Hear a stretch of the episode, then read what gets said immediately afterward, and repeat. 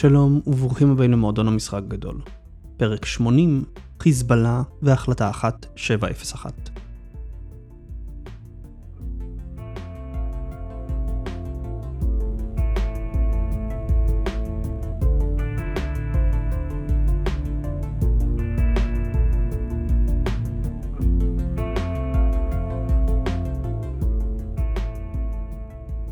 קלאוזוויץ' קבע שהמלחמה היא המשך הפוליטיקה באמצעים אחרים. לא המדיניות. זה תרגום לא מוצלח לתרגם את Politik, במשפט המוכר של קלאוזוויץ', Der Krieg ist eine bloße Fortsetzung der Politik mit anderen Mitteln, למדיניות, Politik למדיניות, אה, מפני שזה גורם להבנה לא נכונה של הציטוט המפורסם. מדיניות היא סדר עדיפויות, תוכנית מסוימת, מלחמה היא אכן כלי של מקבלי ההחלטות בשביל לקדם את המדיניות בה הם רוצים. אך בזמן מלחמה היא גם אינטראקציה פוליטית, היא תופעה פוליטית. במלחמה שני צדדים נאבקים זה בזה כדי לקדם את המדיניות הרצויה להם. במובן הזה, מלחמה היא המשך הפוליטיקה. חלק מספקטרום שבקצה האחד שלו נמצאים תככים בין חברי כנסת, ובחירות פרלמנטריות, ובקצה השני שלו נמצאת המלחמה עצמה. יש כל מיני דרכים איך לעשות פוליטיקה. מלחמה היא אחת מהן. ברגע שמבינים זאת, מבינים שהניגוד בין פתרון צבאי ופתרון מדיני, משהו שמאוד מקובל לדבר עליו בישראל, הוא ניגוד שווא, הוא בלבול מושגים. הצבא הוא כלי בשביל להגיע למצב מדיני מסוים. אנחנו מגיעים לאותו מצב מדיני על ידי פוליטיקה מול הצד השני. אפשר להשתמש במסגרת הפוליטיקה מול הצד השני בצבא, ואפשר שלא להשתמש. אין פתרון צבאי. יש אמצעי צבאי, כפי שיש אמצעי דיפלומטי. הם גם לא סותרים, אין חובה להעדיף אחד על פני השני. פעמים רבות הם עובדים ביחד, הצבא והדיפלומטיה. שניהם יחד פועלים כדי לממש את היעד שהגדיר הדרג המדיני, מנסים לקדם את המדיניות שבה מעוניין הדרג המדיני. היעד המדיני לא חייב להיות הסכם שלום. הוא לא חייב להיות הסכם בכלל. יכול להיות שהוא כיבוש וסיפוח של שטח מסוים. יכול להיות שהוא השמדה מוחלטת של האויב. יכול להיות שהוא בכלל החלשה של צד שלישי, צד שאינו מעורב ישירות במלחמה, אך המלחמה משפיעה עליו. יעד מדיני אינו הסכם שלום בהכרח, או הסכם בכלל. כפי שאמצעי צבאי לא חייב להיות רק מלחמה כוללת, אלא יכול גם להיות פשיטות, הפצצות אסטרטגיות ועוד. יש היום דיון בישראל מה לעשות עם החזית הצפונית. יש שקוראים ליעד מדיני שאינו תלוי בלבנון. מלחמה נגד חיזבאללה, כיבוש דרום לבנון, הקמת רצועת ביטחון מדליטני. לעומתם אחרים קוראים לפתרון מדיני בצורה של הסכם. משהו שמוביל השליח המיוחד של הנשיא ביידן, עמוס הוכשטיין. ישראל ולבנון יסדירו את הגבול היבשתי ביניהן, ובתמורה חיזבאללה ייסוג מדרום לבנון. לא ברור כמה ייסוג, כמה קילומטרים מהגבול או אל צפון הליטני. אפילו לא ברור אם כל לוחמי חיזבאללה ייסוגו או רק כוח רדואן.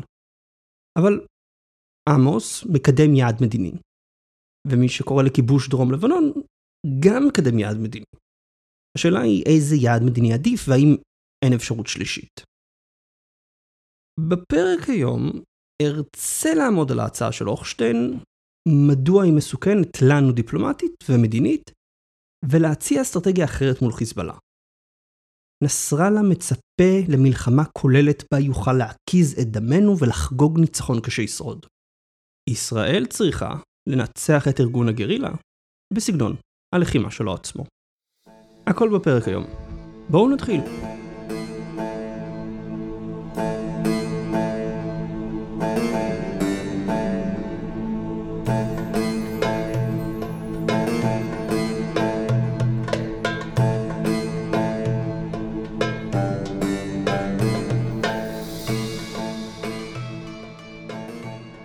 השליח המיוחד עמוס הוכשטיין לכאורה מציג לנו וללבנון הצעה מפתה.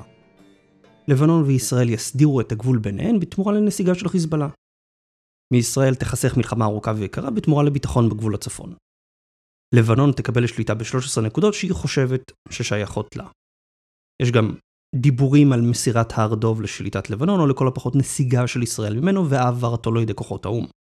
שתי המדינות, ישראל ולבנון, יסדירו את הגבול היבשתי ביניהן, מה שיכול להיות הבסיס למשא ומתן שבסופו יהיה גם הסכם שלום. נהדר? על הנייר. בואו ונשאל שאלה פשוטה. האם כדאי לישראל לקבל את העסקה?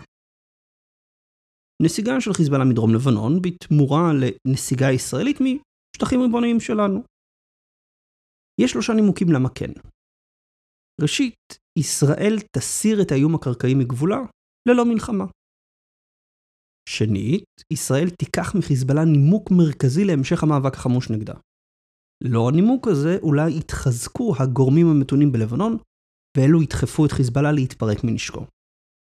נסיגה יכולה גם לקדם שינוי פוליטי בלבנון, על ידי חיזוק של אותם גורמים נגד חיזבאללה.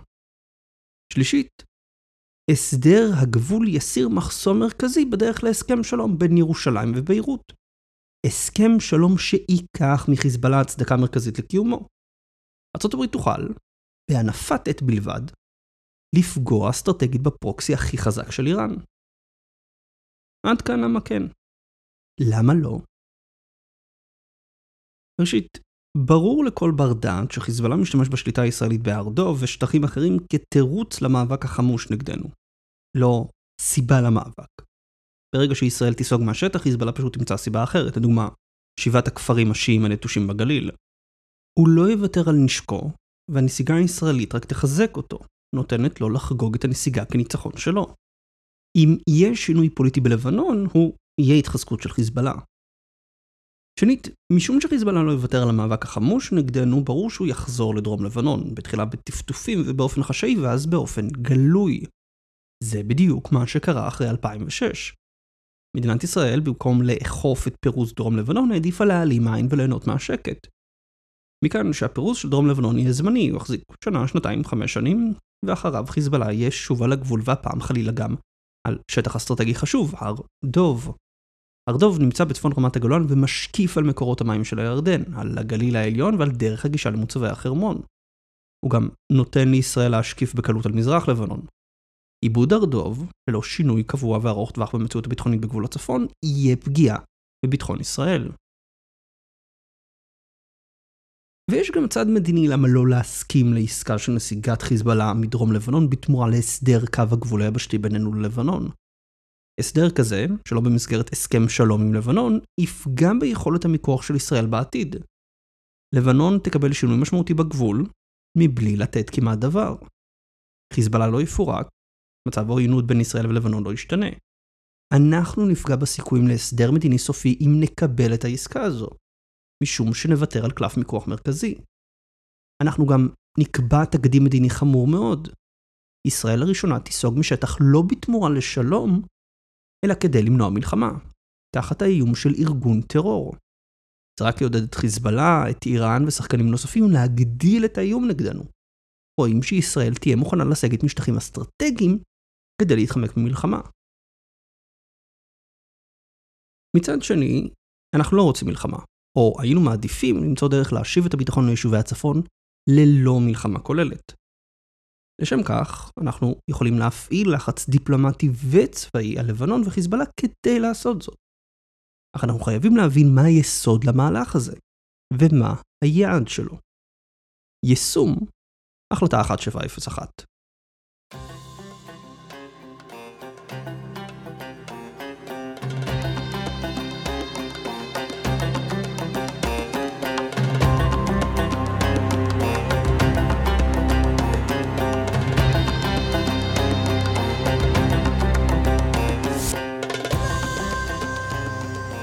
העסקה שהורשטיין מציע עומדת בניגוד גמור להחלטה 1701.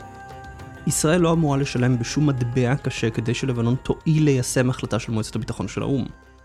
שארצות הברית, חברה קבועה במועצת הביטחון, תציע בכלל עסקה כזו, מראה לכל הפחות בלבול בקרב מקבלי ההחלטות בוושינגטון, או תקווה שישראל לא תקים קול צעקה כשתגלה מה עושים לה. החלטה 1701 התקבלה על ידי מועצת הביטחון באוגוסט 2006 וסיימה את מלחמת לבנון השנייה. ראש הממשלה דאז אהוד אולמרט הצהיר שההחלטה משנה את המצב בגבול. זה לא קרה. למה זה לא קרה ומה היה אמור לקרות, יכולים לעזור לנו להבין מה צריכה להיות העמדה המדינית של ישראל ואיך למנף אותה. ההחלטה מגדירה שורה של פעולות והחלטות שמטרתן השגת הפסקת אש בין ישראל ולבנון ופתרון ארוך טווח לסכסוך.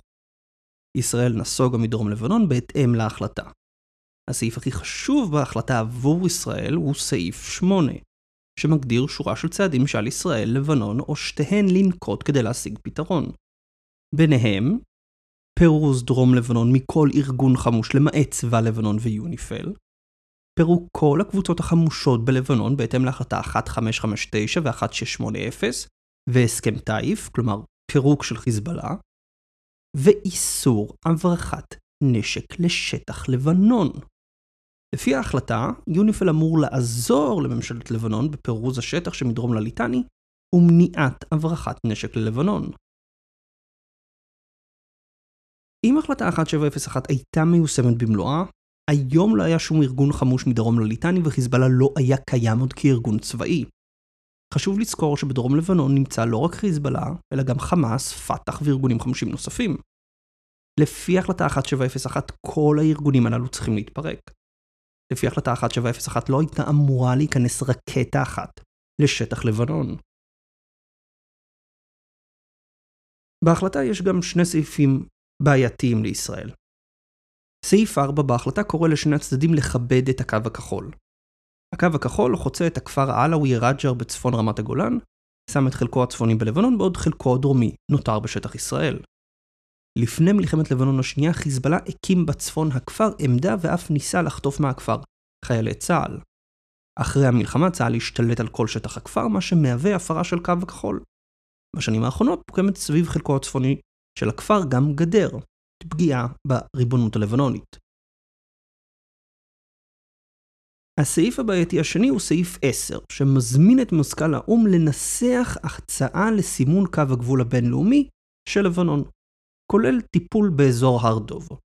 המזכיר הכללי אכן שלח קרטוגרפים כדי להעריך מהם בכלל הגבולות של אזור המחלוקת, אולם התהליך לא התקדם מאז.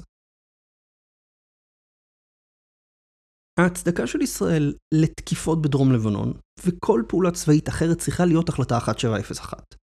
או ליתר דיוק, היא היישום שלה. ישראל נסוגה מדרום לבנון ב-2006 בהתאם להחלטה. אם לבנון אינה מיישמת הצד שלה בהחלטה, ישראל צריכה לבחון מחדש את הנסיגה. ישראל צריכה לפעול באופן התקפי כדי לשמור על ביטחונה. לבנון רוצה להפסיק את הלחימה? מעולה. ארה"ב רוצה להוריד את גובה הלהבות? אהלן וסהלן. יש דרך מאוד פשוטה לעשות זאת. יישום החלטה 1701. לכאורה, ממשלת לבנון יכולה לטעון שאם ישראל רוצה שהיא תיישם את החלטה 1701 במלואה, הרי שגם ישראל חייבת ליישם את החלק שלה בהחלטה. לסגת מצפון כפר רג'ר ולהסדיר את סוגיית הר דוב ולהפסיק את הטיסות בשמי לבנון שפוגעות בריבונות של המדינה הלבנונית. עד שישראל לא תיישם את חלקה, למה שלבנון תעשה זאת? לפני שנענה על השאלה, כדי להבין עד כמה לבנון לא מיישמת את ההחלטה. החלטה 1701 קובעת שממשלת לבנון צריכה לפרז את השטח שמדרום לליטני ולמנוע הברחת נשק לשטחה. כוח האו"ם יוניפל אמור לעזור לממשלה לעשות זאת, לא לעשות זאת במקומה. ההחלטה לא מציינת בפירוש מי אמור גם לפרק את המיליציות הלבנוניות ולכן נניח אותה כרגע בצד. האם ממשלת לבנון ביצעה את הנדרש ממנה? פירזה את השטח של דרום לבנון? הפסיקה את ההברחות אליה? לא. וזו אגב לא קביעה שלי. מזכ"ל האו"ם מפרסם אחת לארבעה חודשים דוח שעוקב אחר יישום החלטה 1701. הדוח גם מפרט על פעילות יוניפל באזור והאם מפריעים לו לבצע את המנדט שלו. בדוח מה-16 בנובמבר 2023 המזכ"ל קובע שאין שום התקדמות בפירוק הארגונים החמושים מנשקם או פירוז דרום לבנון. לא רק זה, יוניפל לא מקבל גישה למתקנים צבאיים לא חוקיים למרות דרישות ובקשות חוזרות ונשנות שלו. הבעיה של יוניפל, שהוא תלוי בצבא לבנון כדי ליישם את החלטה 1701. אם הצבא לא רוצה לעשות משהו, כוח יוניפל מוגבל לתקן משקיף, ואפילו את זה הוא לא יכול לעשות באופן אפקטיבי. לדוגמה, הדוח של מזכ"ל האו"ם מציין שכוח יוניפל ראה באוגוסט 2023 כ-90 אנשים בלבוש צבאי מתאמנים במטווח. הם התאמנו בין השאר על מכונות ירייה אוטומטיות ומטול רקטות נגד טנקים, RPG.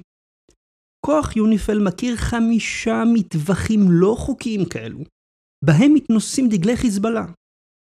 על אף זאת, צבא לבנון עד היום לא אישר לכוח גישה למתקנים. אין בכלל ספק שהמתקנים בלתי חוקיים ומנוגדים להחלטה 1701. אף אחד לא חושב שהמטווחים האלו משמשים בשביל אימוני ירי אה, חובבניים, כן, כאתר פיקניק. לכולם ברור, ידוע, שמדובר במתקנים צבאיים של חיזבאללה שעומדים בניגוד גמור להחלטה 1701. אבל צבא לבנון לא מאפשר ליוניפל להגיע למתקנים האלו, בטח שלא לדבר על לפרק אותם. דוגמה אחרת היא כיצד צבא לבנון מגביל את הסיורים של יוניפל, יחד עם המקומיים. יש נספח לדוח של המזכ"ל, בו יש רשימה של תקריות בהן הוגבלה התנועה של כוח יוניפל. רשימה מאוד יפה כרונולוגית.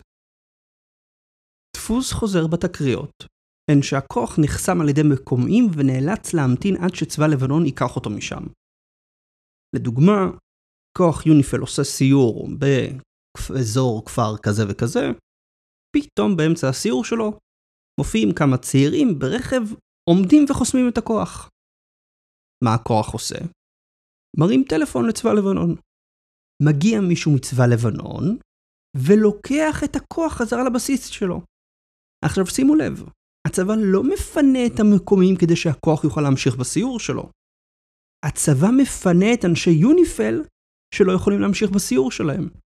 כלומר, חיזבאללה רוצה להעביר נשק ממקום למקום, רוצה להעביר תחמושת ממקום למקום, רוצה להתאמן באיזשהו מתאר.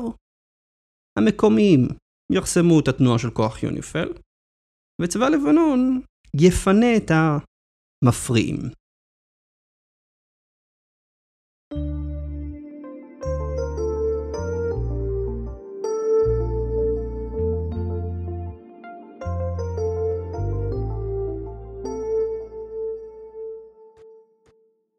לפני שנמשיך, אני רוצה להגיד תודה לכל חברי מועדון המשחק הגדול שמאפשרים לי לעשות את הפודקאסט הזה. הם כמובן לא שומעים את זה, כי הם מקבלים את כל הפרקים ללא חסויות, ללא פרסומות, רק את הפרק נטו. אם אתם אוהבים את המשחק הגדול, אם אתם רוצים לתמוך בפעילות של המשחק הגדול, אם אתם רוצים עוד תוכן כמו הפרקים האלו, אם אתם רוצים להבין יותר טוב את העולם שלנו, אם אתם רוצים ניתוחים גיאופוליטיים עדכניים, אם אתם רוצים פודקאסט שמכבד אתכם ואת האינטליגנציה שלכם ומנסה לתת לכם הבנה יותר טובה של העולם, אני מזמין אתכם להצטרף למועדון המנויים שלנו. בכל שבוע תקבלו סקירה שבועית על האירועים הכי מעניינים שקורים בעולם ושבדרך כלל נמצאים מתחת לרדאר של התקשורת. תקבלו בכל שבוע ניתוח שבועי בלעדי לחברי המועדון על אירועים אקטואליים, גישה לקבוצות פייסבוק וטלגרם סגורות רק למנויים, ועוד. בואו והצטרפו היום למועדון. תתמכו במשחק הגדול, קבלו עוד תוכן, ותבינו יותר טוב את העולם. כי ידע הוא כוח. קישור להצטרף למועדון נמצא בתיאור הפרק, אתם מוזמנים ללחוץ עליו עכשיו ולהצטרף. מאוד פשוט, מאוד קל, תלחצו, תצטרפו. אני אשמח לראות את כולכם, תקבלו את כל הפרקים האלו, ועוד. מוזמנים.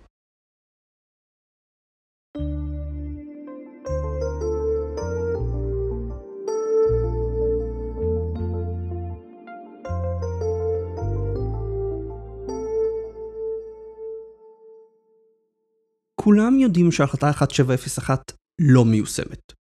שחיזבאללה בנה ובונה מתקנים צבאיים ושצבא לבנון מעלים עין אם לא מסייע לו באופן אקטיבי. אני אפילו לא מדבר על מניעת הברחת אמל"ח. בנושא הזה ממשלת לבנון לא פנתה ליוניפל לעזרה ומזכ"ל האו"ם מציין שיש דיווחים על הברחות נשק, אך האו"ם אינו יכול לאשר אותם באופן עצמאי. סוף ציטוט. למה הוא לא יכול לאשר באופן עצמאי? כי ממשלת לבנון לא מבקשת ממנו. עכשיו, לכאורה הבעיה של החלטה 1701 שהיא שמה את האחריות הבלעדית לפעול נגד חמושים על ממשלת לבנון. אם ממשלת לבנון מוכנה ליישם את ההחלטה מסיבותיה שלה, יוניפל לא יכול לעשות זאת במקומה. וזה מה שמביא אנשים מסוימים להתפתות ולחשוב שהפתרון הוא להפקיע את האחריות של ממשלת לבנון לשטח ולמסור אותו לכוח בינלאומי שידאג לפירוס דרום לבנון. או לחילופין, לתת לכוח יותר שיניים. זאת תהיה טעות. קודם כל, משום שהחוק הבינלאומי יסודו בריבונות של המדינה על שטחה. ממשלת לבנון היא הריבון על השטח שלה, והיא צריכה לשאת באחריות לנעשה בשטח הזה. שנית, אף אחד לא יהיה מוכן להתמודד עם חיזבאללה וארגוני החמושים האחרים אם אין לו אינטרס ביטחוני ברור לעשות זאת. כלומר, גם אם נפקיע את המנדט מצבא לבנון, הרי שזה לא ישנה את האיום. מה שזה כן ישנה, שכוחות בינלאומיים שמורכבים מספרדים וסינים ובלגים ועוד עשרות לאומים אחרים, יצטרכו להתמודד עם אוכלוסייה מקומית בה מוטמעים פעילי חיזבאללה וארגוני חמושים נוספים. סביר להניח שיוניפל במהרה יותקף ומזכ"ל האו"ם יבקש את עזרת צבא לבנון בעיצוב המצב. אז לא נעשה כאן כלום. החלטה 1701 היא החלטה עם מנגנון יישום בעייתי, אך היא ההחלטה הכי טובה שישראל יכולה לקוות לקבל. אין סיבה שישראל תשקיע הון פוליטי כדי להעביר החלטה אחרת במועצת הביטחון. מה שישראל כן צריכה לעשות באיחור של 17 שנה, הוא לגבות מחיר מהצד הלבנוני על אי יישום ההחלטה.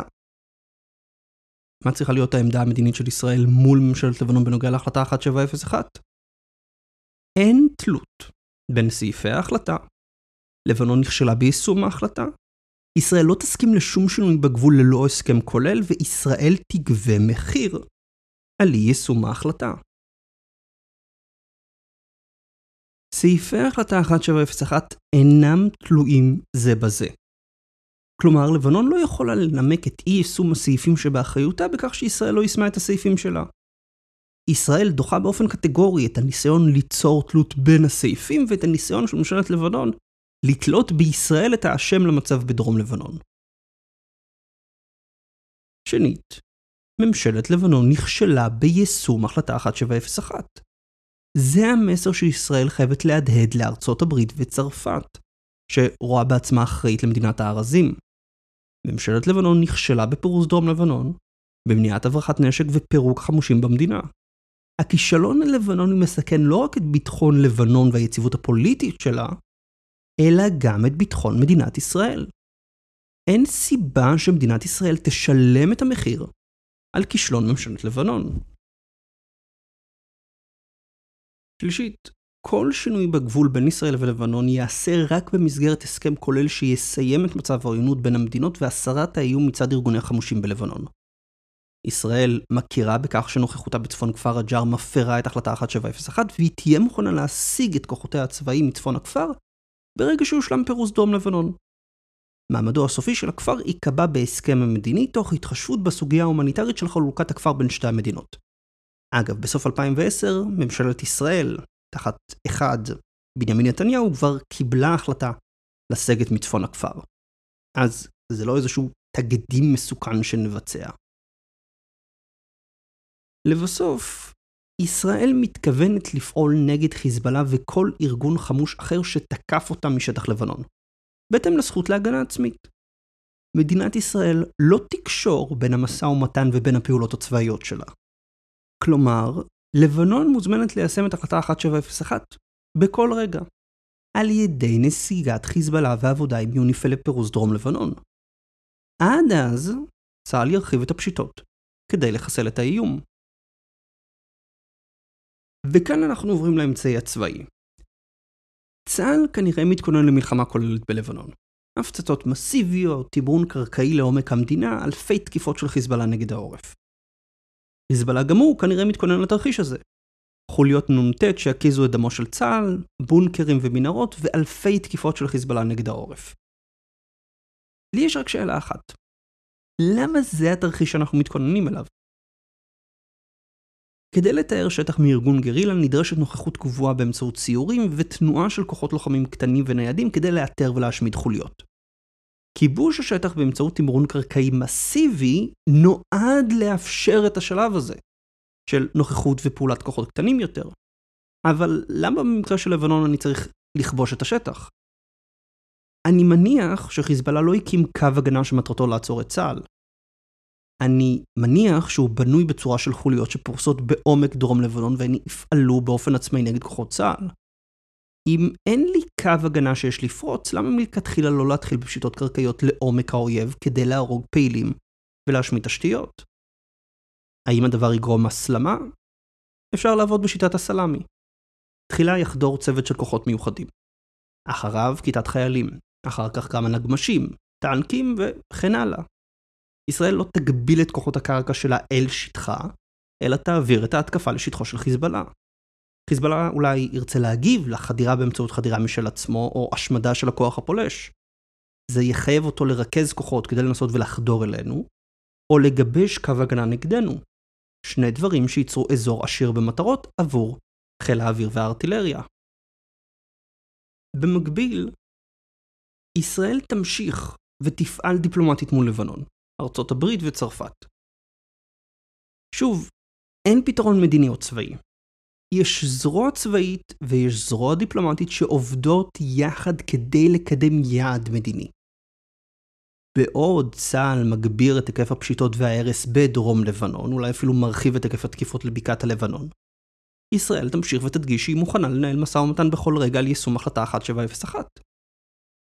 לבנון לא רוצה, חיזבאללה לא רוצה, פעילים ימשיכו להיהרג ומבנים ימשיכו להיהרס.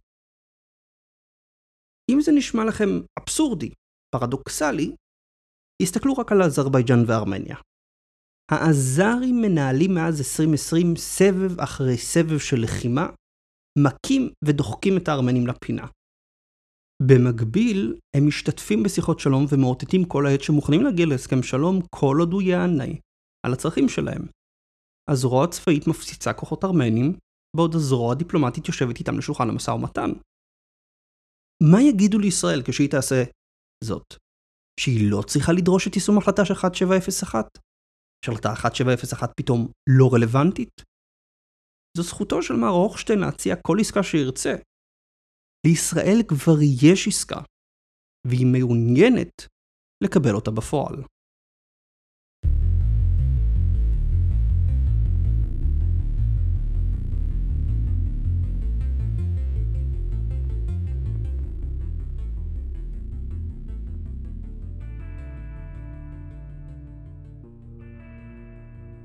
אין פתרון צבאי או פתרון מדיני למצב מול חיזבאללה.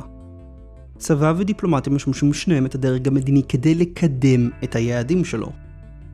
כוח משמש מדינה כדי לאכוף את ההחלטות הבינלאומיות בהן היא מעוניינת. ישראל נסוגה מדרום לבנון בהתאם להחלטה 1701.